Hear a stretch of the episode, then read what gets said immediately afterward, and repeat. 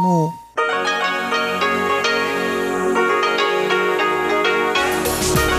This is Radio Taiwan International. Welcome to the news on Radio Taiwan International. I'm Charlie Storer coming to you from Taipei, Taiwan. We begin with a look at today's top stories. Taiwan's envoy Morris Chang has arrived in Papua New Guinea to attend the Asia-Pacific Economic Cooperation, or APEC, Leaders Summit.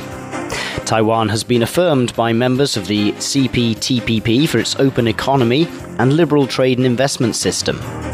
And the Ministry of Transportation has unveiled new measures to improve safety after a fatal train crash last month. But first, today's top story. Taiwan's envoy Morris Chang has arrived in Papua New Guinea to attend the Asia-Pacific Economic Cooperation, or APEC, Leaders Summit. Before leaving Taipei on Friday, Chang said at the airport that he will present Taiwan in the best possible light at the event. This year's APEC Summit will be held in Papua New Guinea for the first time from November seventeenth to eighteenth. The theme is Harnessing Inclusive Opportunities, Embracing the Digital Future. Chang said APEC is an important event as it offers a rare opportunity for Taiwan's envoys to meet global leaders face-to-face. Chang also said Taiwan plays a crucial role, whether economically or in innovation. He promised to do his best to seek benefits that he said Taiwan deserves.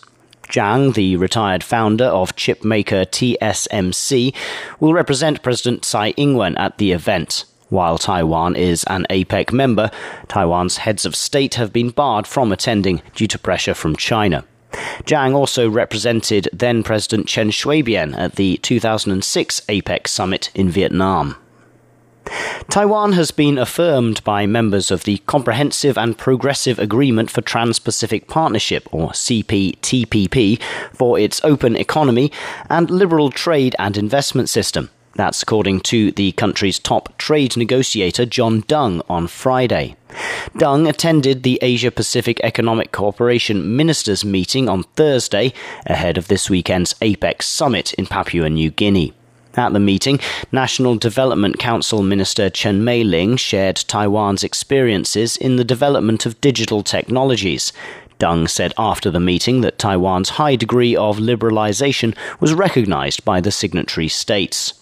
Taiwan has been seeking to join the C P T P P since its formation in March.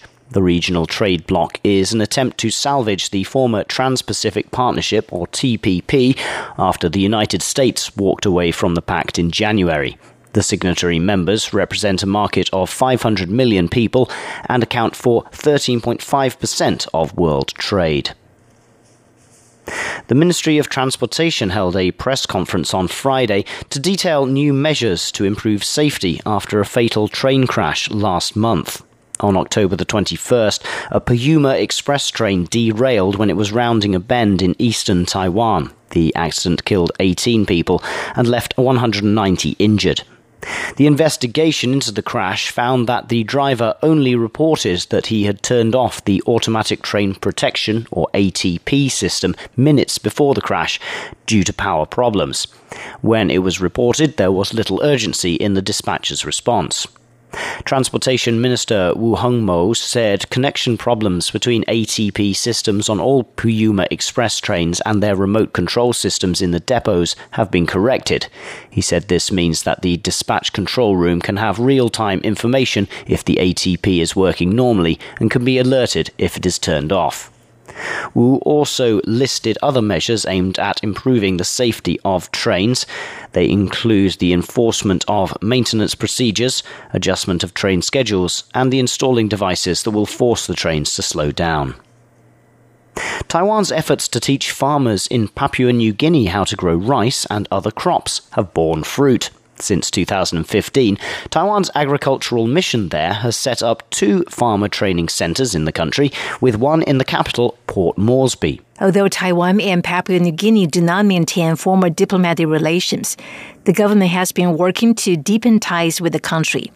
Taiwan owns a small two-hectare farm there. Its agriculture mission offers training to two hundred to three hundred farmers per year about farming, cultivation, and management.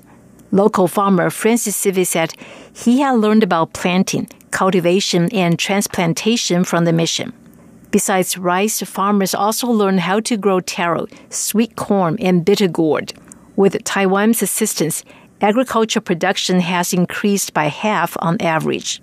The head of Taiwan's agriculture mission, Fang Zai-chiu, said Papua New Guineans used to eat rice mostly imported from Australia, but that has changed since Taiwan introduced its farming techniques. Fang said rice and taro have become main staples now. Paula Chell, R T I News. The Ministry of Education has fined the University of Kangning one million Taiwan dollars, that's thirty-three thousand U S dollars, for recruitment violations. The university is also banned from recruiting new students in the two thousand nineteen school year. The university was found to have illegally brought in workers from Sri Lanka under the pretense of student recruitment. The ministry also found that the university had recruited students from continuing education into actual programs without proper procedure, a violation of the Private School Act. Deputy Education Minister Yao Li De said the ministry has decided to fine the university and its C E O five hundred thousand new Taiwan dollars or sixteen thousand five hundred U S dollars each, and to ban the institution from recruiting in the two thousand nineteen school year. Li Hui Ling, the university's acting president, said she respects the decision of the Education Ministry and that the university will work on fixing these oversights. Jake Chen, R T I News. A section of the Cross-Island Highway in central Taiwan has reopened to medium-sized bus traffic after being closed for nineteen years. To lion dances and the sound of drums, buses took on passengers at the Arch of Guguan in Taichung. They were given a personal send-off by Taichung Mayor Lin Chia-long. The buses are bound for Lishan, way up in the central mountain range. They are the first to take the route since it was cut off by the devastating nine two one earthquake of nineteen ninety-nine. Before the reopening, it would take six hours to reach Lishan, either from Puli or Hehuanshan. Now it will take just an hour and a half from Guguan. Places are limited, however. Only three buses a day will operate the route in either direction between Guguan and Lishan. Each can carry up to twenty passengers who will need to have made an online booking in advance. A steam locomotive named Dougal is set to go on display in Jiayi County at the two thousand eighteen Sugar Cultural Festival next month. The locomotive, on loan from the Welshpool and Llanfair Light Railway in the U K, will be a star guest at the festival organised by the Taiwan Sugar Corporation. The theme of this year's festival is Taiwan and British Railway Culture Exchange. Dougal was built in nineteen forty-six for gasworks in Glasgow. The Welshpool and Llanfair Railway bought the locomotive in nineteen sixty-nine as a tourist attraction. Dougal was introduced to the public at a sugar mill on Friday.